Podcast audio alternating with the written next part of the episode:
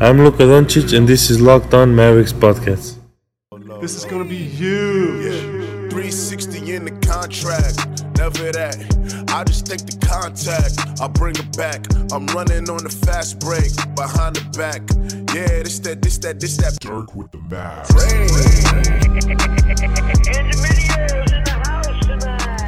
And welcome. You are locked on to the Dallas Mavericks. My name is Nick Angstadt, and joining me today via the internet, my good friend Brian Sutterer, Dr. Brian. We're going to have a co- good conversation with him. We talked about a whole lot of things. We talked about uh, soft tissue injuries, uh, the NBA bubble, what he thinks about the NBA bubble. This guy is a real medical doctor and he actually has real information about real medical things that Isaac and I don't have. So this is a great conversation. It's always a good conversation when you leave it and you go, man, I think I learned something there. And so that's what you have in store today. Guys, check that out. And if you haven't, go back and listen to some of our old episodes we just recently released, uh, hearing from everybody. We have had heard from Rick Carlisle, we've heard from Luka, we've heard from Boban, JJ Barea, Tim Hardaway Jr., almost every single Maverick, and they're they're coming every single day. So we have a whole bunch in store for you guys. Hopefully, you enjoy this conversation with me and Brian Sutterer. All right, and welcome in second time guest, recurring guest. It's Dr. Brian Sutterer, uh, Brian Sutterer, MD. You know him on YouTube, and he has an incredible channel going over all kinds of sports injuries from all kinds of sports. Also on Twitter. Brian, how are you doing today? I'm doing great, Nick. How are you? I'm I'm holding in here in Florida. Um, yeah, hopefully staying safe down there. Staying safe, staying inside as much as possible, wearing the mask. Um, Great. Yeah. Love it. Only going out for essentials, basically, basically at this yeah. point. I've kind of scaled everything back at this point. So, yeah, but for sure. We want. I wanted to bring Brian on to talk all things about COVID because I feel like, you know, we talk about the risks and all that, but we don't really know. I, I wanted to know a, a, like a scientific, real, actual explanation of what we're dealing with with this uh, as far as NBA players in the bubble and all that kind of stuff. So, uh, and also, you had a recent video about a former Maverick that I found fascinating that I wanted to talk about. Uh, and so we'll talk about that towards the end. But, oh, Brian, what do you think about the NBA bubble, this, this idea of the bubble that we've kind of seen what the players are in right now? We saw Richaun Holmes get you know, he's in quarantine for eight days because he stepped outside to go pick up delivery. I mean, they're they're being so strict on some of these things. What do you think about the concept of the bubble? Some people are saying, you know, the bubble as a name is not good because it's not really a bubble because cast members can go in and out from Disney and all that. What do you think about the whole idea of the bubble? When it first came up, and you know, and back in gosh, you know, kind of mid June, late June, when all this was finalized, I I felt really good about it. I felt pretty optimistic that the league was taking all the necessary safe steps and you know everything looked really good on paper in terms of their social distancing guidelines their mask protocols the testing protocols everything on paper i thought looked really good it's been interesting to see how it's all playing out now that everybody's down there i think I'm I've really enjoyed kind of seeing it's it's almost like NBA summer camp down there. it is. Um, and you know it's good to see that they're following pretty strict measures with players that are you know I, I heard you hear the story about Richaun Holmes and it's like it kind of makes it sound like he just crossed the street. Yeah or, or stepped outside or like stepped outside of the fence. Yeah. yeah. and I'd love to know actually like okay what did he travel somewhere? Did he take an Uber to a restaurant or what well, what actually happened with that? Th- so there was this whole thing about Kelly Oubre Jr. Right? I Kel- saw that so, his so, tweet. Yeah, yeah so Kelly up, Oubre picking up Uber Eats tweet, and even Richaun Gosh. Holmes said that he was picking up food. So I think he had to get food delivered, and I had seen some pictures of you know they'd been building actual fence around the area where the NBA oh, wow. where all the NBA people were staying. This was a month ago or so, and so I wonder if the Uber guy or the Uber Eats guy or whatever Postmates guy, I guess Uber Eats bought Postmates, but he could probably only go to a certain spot, and Richaun Holmes had to go pick it up from him. And so I wonder if that spot where he could get to was just too far out of the, the oh. circle. And he seems, huh. Richaun Holmes seems to be like they're trying to make a statement with that, right? they're like, yeah. okay, we're really going to stick to these guidelines. I, you know, I'm glad to see that they're sticking with it. I, I can't help but wonder though if that would have been LeBron James, right? Going, you know, if we would have seen the same response, and I'd hope so. I I think the league would, you know, you'd hope that they would take those same steps. What's been most interesting to me since we've seen players down there now is the mingling between teams. I think you know there was the the story when Chris Haynes was doing an Instagram live, and I think it was When he ding dong Mitchell Stein, and did you say Kyle? Kuzma. Did you see that one? And they were you know like i think chris haynes he was in the cafeteria and, and doing his instagram live and i think it was donovan mitchell and kyle kuzma that walked up behind him together like they were going to eat lunch together and my first thought was i thought players from other teams like weren't allowed to sit indoors and like hang out, have lunch, play video games. You know, they specifically said if you're going to eat with a member of an opposing team, you have to go sit outside. And so there's been a lot more sense for me that players from opposing teams are hanging out a lot more closely than maybe the NBA originally intended or envisioned them. Um, and so I'm curious to see how all that plays out because I, you know, you want to keep those bubbles as small as possible within the bubble. And so you want to try to keep everybody on the Lakers just around people on the Lakers. You don't want them hanging out with guys on the Bucks in case somebody on the Bucks tests positive. Now you've got it in, you know, the Lakers locker room, so to speak.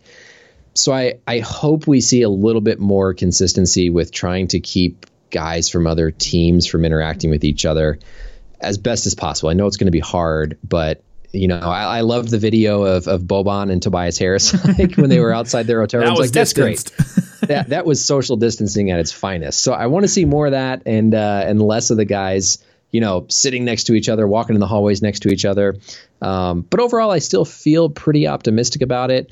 I think the biggest thing the NBA needs to address is the testing turnaround time with the discrepancies that we're seeing in pro sports compared to the general public. And I think it's tough to say, well, they're getting tests back in less than 24 hours when people in Florida, you know, I'm sure you've heard stories of Yeah. people down there that are taking days to, you know, a week plus to get their test back. And I'd, I'd like to see the NBA address that question and try to give us some confidence that they're not really crossing any ethical lines here with it. Yeah, that that is a really interesting thing. I saw you tweeting about that today. Um, yeah, there was a there was a reporter that lives in Florida that tweeted out today. I can't seem to find the tweet now, but uh, he said he got his test like ten days ago and still hasn't gotten you know Yeah. uh, you know the test results back, and you just wonder, like you said, the discrepancy between what pro athletes get and what normal people get, and in some ways, right, this is the conversation we've had about uh, the healthcare system in our country, right? Is it the, the difference exactly. between uh, how much money you have, right? This is basically Yep. how. I mean, there's no doubt that pro athletes get better, you know, quicker access to world class doctors, but that's not when it comes to a pandemic. right, so, right. so, you know, well, what if the tests were being delayed a couple of days for the general public versus five days? I, I think the NBA is ultimately going to have to address this, and I hope that the reporters that are down there in the bubble are asking those questions because I think right now that's the most important question in my mind because of what's happening around the area in Florida. And the fact that the NBA is doing their bubble in Florida, the WNBA is doing their bubble in Florida. I believe the MLS is also Yep, MLS is down there. down in Florida. you know, the MLS says, well, our testing protocol worked because we caught a positive test before the guys went out and played. Well, yeah, but it worked because you're getting such quick turnaround on your tests when somebody else might be sitting at home off work for five days Right. because they're waiting for their test to come back. So it's it's something I didn't really think we were going to have to worry about, but now as the cases are spiking down there, I, I really hope that people in the bubble are, are asking those tough questions because I think we do need some answers from the NBA about that. Yeah, one of my questions is who who is doing these tests? Are these people being taken away from, you know, testing the general public to go and be in the bubble, right? Are they taking like the best of the best from certain areas and bringing them into the bubble and not having them used in the general public? You know what I mean? Like uh, where are they getting these people to, to administer these tests? I think it's more so about resource allocation with um, actually running the tests. So there certainly right now are a lot of people looking for jobs in the healthcare field. I mean, despite the fact that there are so many patients with COVID, a lot of hospitals around the country are actually having people that they had to put on furlough when all this happened because everything was shut down except for just the COVID stuff. And so that's starting to open up more, but there are certainly a lot of healthcare workers who are probably looking for job opportunities. And so, in that sense, I think getting the actual people to come and administer the tests to the players probably isn't a big concern. It's more so, you know, to run those tests, you have to have different reagents. You have to have the the materials, the supplies. You can't just take a Q-tip and and stick it straight into a machine. You have to usually mix it in some sort of solution to sort of help you know replicate the viral particles. And so there's there's kind of ingredients that you need to run the test. And so i think it's more about how much of those ingredients they have and where those ingredients are being used so to speak. And so you know these are i believe just private testing companies. I think the nba originally was partnering with a group called quest diagnostics and whenever the reports first came out and you know a few weeks ago you looked on their website and they said typical turnaround time was two to three days well, now we're hearing from these companies it's you know five to seven days, and I suspect a lot of that is just because of the testing volume that's coming in, and just having enough of the resources and those ingredients to actually run and process the test. So it's usually more of a a kind of um, material limitation than it is like a manpower limitation. Uh, another question I wanted to ask you about was what do you think about the spiking COVID numbers in Florida? Because uh, Florida, I think I saw t- today that, and we're recording this on Monday, July 13th. Uh, I I saw that if Florida was a country, they would have the sixth most COVID cases in one in one day. Oh I gosh, um, which is just insane comparing Yeah. the United States and what's happening throughout the rest of the world. But um, the the idea of making a bubble is the fact that you can put it anywhere and it wouldn't really matter. Um, you know what the COVID numbers were outside of the bubble. However, it's not a real true bubble because the cast members from Disney are able to come and go. What do you think about that aspect of it and the fact that these numbers in Florida are spiking so dramatically right now? I'm not con- I'm not too concerned about the cast members coming and going, and you know as as much as the cases spike around um, around Disney, as long as everybody in terms of the players are doing their best to follow the rules within the bubble, I don't think we have to be as concerned. Theoretically, the players should never have to directly encounter or work with a Disney staffer. You know, all their meals are being prepared sort of behind the scenes and then set out for them to come and get. You know, their rooms are being cleaned very well. You know, it's not like there's just employees interacting with them on a continual basis. And so you've got people that are coming in and out, but as long as you know rooms are getting sanitized, door handles, elevators, um, meals are being prepared at a distance, I think you can still do a pretty good job of keeping it, you know, a bubble, so to speak, in the sense that you're not having other people not within that NBA circle interacting with the NBA players. So, you know, it, in one sense, as unfortunate as it is, you know, eventually there's going to be so many cases in that area that it's going to sort of, you could have some sort of herd immunity, you know, to where not many more people can get it. Just because if something spreads so much around a community eventually it's going to get to a point where we're not going to see as many new cases because so many people are going to have it. And so you know it's possible that as the months or so go on here that that's going to be the case where it's just so rampant down there in orlando that we're not seeing as many new cases because everybody's already had it. And so if we get to a certain point where you know the integrity of the bubble so to speak has been upheld it might actually still work out okay. So overall, I still think they can do it. I think all this nomenclature of bubble versus, you know, it's like a mesh hat, I don't think really matters because ideally they shouldn't be interacting with the team. I know there was there was one team who mentioned they were around a bus driver, and aside from being around the bus driver, that was the only interaction they had had with any Disney employee. And Yeah. so that's you know That- that's the ideal scenario. Yeah, that was the Mavs. That was uh, Rick Carlisle. Okay, I thought The- that might have been Rick Carlisle. yeah, the other so day he's he- talking about driving the bus himself or something.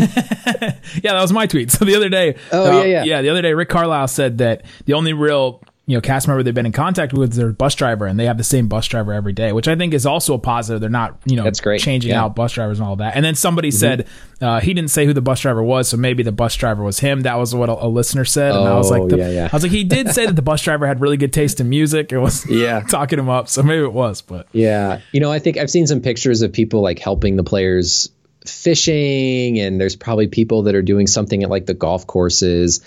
Um, I hope they don't let the players go and do all the amusement park rides as much as they've alluded to. I think the more you try to, you know, extend the reach that the players Right. have, the more risks you're bringing in. I think this whole cornhole and fishing tournament is going to get really old really quick though for these guys. Right. and so I'm guessing in a couple of weeks they're going to be like, all right, I've I've had enough cornhole and I've caught enough fish. except like, Paul George. Yeah, except Paul George. Yeah, he'll be okay. Um, I could watch Boban catch and hold fish all day though, so I I'm- just- I'd be fine with that. I just wonder how big that fish actually is, right? Because that, Yeah. that fish could look massive in your hand or my hand, but in that Boban's, I thing mean, looked like a tadpole. that was impressive. wild. Oh man, yeah, he he. Uh, it looks like Animal Crossing when he picks up a, a fish because it's just like the, your person is so small in Animal Crossing, but all the fish look, you know, smaller than they actually are. Yeah. Uh, okay, a couple more questions I want to get to. Um, so a lot of people talk about COVID as this sort of binary illness, right? You either die or you live. Those are the two numbers that people are really focusing on. So for Yep. some of these athletes, um, they're not in the category of, of people that are at high risk for the most part. And a lot of them are, you know, recovering. We've seen all of the players so far that have, you know, uh, tested positive, have recovered, and are some of them are in the bubble, like Donovan Mitchell, you just mentioned. Um, Yep. What are some of the long term impacts of this that are not death, some, that are some of these respiratory things that I've heard of and, and other things? So, if a player tests positive, could there be other things that they deal with besides, you know, the worst of the worst? That's a great question. And I think there certainly will be. We just don't know yet. We just don't have enough long term data, enough long term testing to know those answers. I think the biggest things, though, that we have to think about short term after somebody does have the illness is how it affects other systems in your body aside from just your lungs. So everybody kind of thinks, well, COVID, it's pneumonia, you get Respiratory. this, you know, this respiratory tract infection and your lungs get affected and you can't breathe very well and then it goes away and everything's fine. But we know that it affects multiple other organ systems and oftentimes that's a lot of the cause of death when these people get it. It's from their hearts failing, it's from blood clots that we're finding. And so it's more so in this kind of period where players are recovering if they do test positive. That's where all this other additional testing has to come into play. And so one perfect example is there's some, you know, some reports that younger patients in particular can develop what we call a myocarditis. So the myocard is the heart muscle and then itis is the inflammation. So it's basically inflammation of the heart muscle because of the viral infection. And there's concerns that in some people who, you know, are maybe more asymptomatic or don't really present too profoundly, that they can have this kind of low level, kind of indolent myocarditis. And that, of course, can cause heart arrhythmias, can cause sudden cardiac death. The issues with the blood clots. I mean, these are all things that a lot of people in the media just think, well, lungs, but for the sake of taking care of these athletes, you can't focus on just the lungs. You have to make sure you're doing your cardiac screening. And I hope that's part of their protocol. I haven't seen specifically if they're doing, um, you know, like stress tests on the heart or anything like that when guys are testing positive. But I'm sure they're going to have a very thorough, kind of multi system, body wide evaluation that they'll have to go through because of how it affects more than just the heart. But there certainly could be things, you know, five years, 10 years down the road that, you know, we just can't predict and don't really know yet. And we'll just have to wait and see what happens. so uh, I don't want to I don't want to try to pronounce the word you use, but that's different than like a heartburn, right? Yep, that's different than heartburn. So myocarditis. Um, so anytime you hear itis in medicine, that means inflammation. And then myo is the kind of Latin term for muscle, and then card is heart. So it's like heart muscle inflammation. Um, and so heartburn is more a problem with the like acid from your stomach going up into your esophagus. And so it feels like your heart hurts because it's kind of right in that area. Your esophagus is right behind your heart. Um, so they call it heartburn, but it's actually because of your stomach acid, usually like going up into your esophagus. And then so then this other is actually in your heart. Myocarditis. Yeah, so this is actually, in your heart. actually Yeah, it's heart. um, you know it happens with viral infections a lot of times, and you know I think looking at um, one of the national cardiology associations came out with some very specific sort of return to play testing guidelines for people who had tested positive for COVID 19. Because, I mean, this is a problem that sports medicine docs all across the country and the world are going to have to deal with when, you know, high school athletes, college athletes come back to play these seasons. And in those protocols, they specifically recommend if somebody was symptomatic with COVID that you need to undergo extensive cardiac testing to specifically look for the presence of this inflammation in the heart. That's wild. I'd hope I would assume they're doing that. I mean these these doctors for these NBA teams and the NBA medical advisors So are thorough. are bright. I mean they're the best of the best, and so I'm sure they're doing these things. It's just we don't you know hear about them out in the public.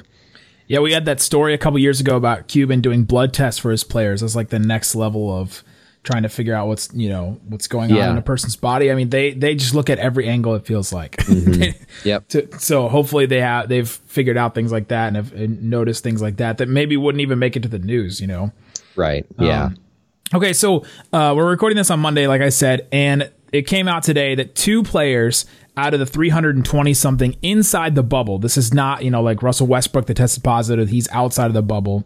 Um, but inside the bubble have tested positive. Does that number seem positive or negative to you? Because me just looking at it, I say, well, two's not that many people. However, they're inside the bubble and they tested positive. Maybe this is, you know, the symptoms not showing up for two weeks. It could be, what is it, like two to 14 days or something that symptoms could take to show up. But Yeah. uh, could someone have contracted the, you know, coronavirus inside the bubble? Those are the two ways that I'm looking at it. Which way did you take that number today? I overall took it to be a positive uh, piece of news. So I think those tests, if I recall correctly, were done on the 7th of July. Is that? I can look it Um, up. I'll look I, it up I for you. think they gave us a specific date. Um, yeah, so of the 322 players since arriving on July 7th, two have returned positive. So the the big part that determines it is, you know, if they arrived on July 7th, was that positive test on July 7th, July 8th, July 9th, or was it like yesterday? right. so- it's, it's taking a little while to get the results from those too, right? Right. So theoretically, it's taking 24 hours or less, um, and they're still doing daily testing. So the difference there, if the tests were positive on you know July 7th or July 8th, so basically within the first few days of them arriving, chances are they got it outside the bubble and their test did not become positive until a couple days after the exposure. If those tests were positive like yesterday or the day before to where you know it's somebody who's been in the bubble for five six seven days that's when you would start to worry that they got it from within the bubble. So the big key now is going to be okay in the next week here are we starting to see more cases? I think if we start to see more cases from you know today onward those almost certainly would be cases that had been exposed within the bubble but this kind of first batch could very well have been exposure outside of the bubble that just didn't manifest itself until they got here. And so it's great that we read in that report that everybody was still in quarantine and hadn't left quarantine yet. I mean, that's phenomenal. That's why the NBA did it that way. And now those players are outside of the bubble to not risk any exposure. And so I think it's great that it was only two. You know, I know Russell Westbrook tested positive. It's great that that was caught before he came to the bubble. So I think it's good news. I think what's going to be more telling, you know, if we start seeing positives from here out, that would be more of a sign that they were exposed within the bubble, which would, of course, show some, you know, concerns with the integrity of of that safety plan. So so far, two is is a positive number. You don't want anybody Yeah. to get it, but Yeah, I think two's positive. And again, I think it's more just the timing of when they were positive. I think this initial batch is likely from before they arrived that they were exposed. Um, you know, now if we start seeing more, well, okay, that means they probably were exposed within the bubble. Now you've got to track it down, figure out where it was coming from. The last thing I want to talk to you about is uh, former Mavericks great Dennis Smith Jr. You did a video Yeah. on him recently, and uh, a lot of our listeners love Dennis Smith Jr. He was like the hope before Luka. he was Yeah. the, the one thing we really wanted to watch on the Mavs besides Dirk. Um, there's been this myth about him in the NBA, uh, and I guess even before the NBA, from his dad mostly, that he when he tore his ACL in high school, he was able to recover so quickly because he had an extra ligament in his leg. And so everyone needs to go watch that video. Uh, Brian explains it very well with diagrams and all kinds of stuff. But give a little taste of um, what you found or what you you consider this myth of Dennis Smith Jr.'s extra ligament in his knee. It's funny because I the way I worded that video, I said the legend of Dennis Smith Jr.'s extra ligament, and it, and it was really kind of funny. It was split. It's good to hear that Mavs fan like him because some people were like, "Oh yeah, you know DSJ is coming back," and other people were like, "Legend of Dennis Yeah. Smith, like he's a joke." Um, I think that was more like Knicks fans. Um, So essentially, I think it's not as exciting of a myth as it sounds. You know, when his dad said, "Oh, he had an extra ligament, he was dunking within a couple of weeks or a month," He's it not sounds like an super X-Man. impressive. um, yeah, but this isn't like he's some superhuman type of person. I went when I was doing the research for that video. You know, he dunked that quickly, but I'm pretty sure he still actually missed like the standard amount of time from playing competitive basketball because of his surgery. So it wasn't like he was only away from the team for three months, you know, and then suddenly was back out there playing. So, you know, after a month or two after an ACL tear, I mean, people can have some mobility and, and should be moving. So it's not surprising to think that somebody who really just is stubborn gets back out there and tries to dunk a basketball. That is in no way like indicative of his overall recovery and like health of his knee. So it would have been more impressive if his dad said, "Oh yeah, he's out there playing 5 on 5." Then that would have been a little bit more impressive. But basically this extra ligament you know, we don't have official confirmation on it, but there is kind of this thought in some areas um, with medicine that people refer to something called the ALL as the fifth knee ligament or the extra knee ligament. So traditionally, we think of four main ligaments. There's the ACL, the PCL, and those are deep inside the knee. And then on the outside of the knee, you have the LCL and the MCL. And so this fifth ligament, the ALL, it's basically positioned on the outside of the knee, kind of where your IT band comes down to where your knee is located. And in some patients, they have a very, very kind of well defined ligament in that location. And the benefit of it is it sort of does double duty along with the ACL. And so if somebody has a very, you know, robust, well defined, intact ALL ligament, it's going to sort of take some of the work away from the ACL. It's something that wasn't really clearly defined until about 2013, 2012. And so that's why it's still kind of considered by some to be like this kind of legend, this kind of extra ligament, so to speak. Um, but what is probably going on with Dennis Smith Jr. is that whenever he tore his ACL, my guess is that ALL was still intact. And so with that ligament still intact, you wouldn't necessarily be as impaired or as affected from your ACL being damaged. That's kind of the the best that I could make sense out of it. Um, but it's interesting, you know, even when we do our standard anatomy lectures um, in residency and medical school, you don't really talk about that ligament just because it's not kind of across the board accepted as like a true clear cut defined ligament. If you went and did an MRI on your knee versus my knee, one of us might have it very well defined. And on the other person, it might just sort of blend in with the rest of the soft tissue around the knee. And so on him, it was probably just very clearly defined. Um, and you know, they mentioned it to his dad, and his dad ran with it. You know, making it out to be this like superstar. Um, if only it would have helped him play better. You know. He had to pitch him to the NBA. He had to make sure I that know. everybody knew that his son was special. Uh, okay, Yeah. last last last question. Um, so we've heard a lot about people saying, "Well, soft tissue, soft tissue. This is going to be the the problem with you know jumping right back into playoff level basketball. That athletes would deal with soft tissue injuries for normal athletes, and then for athletes like Kristaps Porzingis that have you know recently recovered from an ACL tear. Uh, what is the risk, and how do you see the ramping up of of players just jumping right back into like real basketball after this time? I think it depends entirely on what access to rehab and training they had during the shutdown.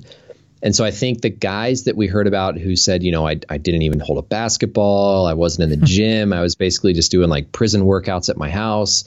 Those are the guys that I'd be more worried about just because they're going to have a shorter amount of time to get those soft tissues, to get their muscles back up to that load, to get their conditioning back up to the appropriate levels. But the guys that, you know, like LeBron that were continuing to work out, that have access to these great facilities, I don't see this being any different than a standard start of an NBA season. I mean, even when you go back to a regular season, this is about the same amount of time that they have training camp. And so in a regular season, they're able to work out throughout the summer. And so those guys that have been able to still work out, I think are at overall the same kind of risk level. But it's the guys that didn't have access to those facilities that I would be more concerned about. And that's going to be very individual depending on what each person had.